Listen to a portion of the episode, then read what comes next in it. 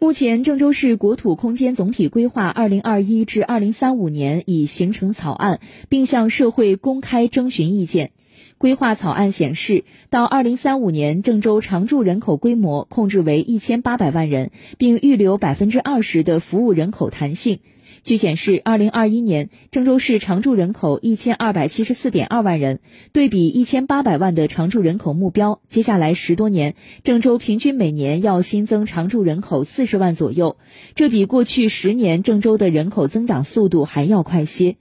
随着都市圈和城市群的集聚效应更加明显，大城市在吸引人口方面的能力将有增无减。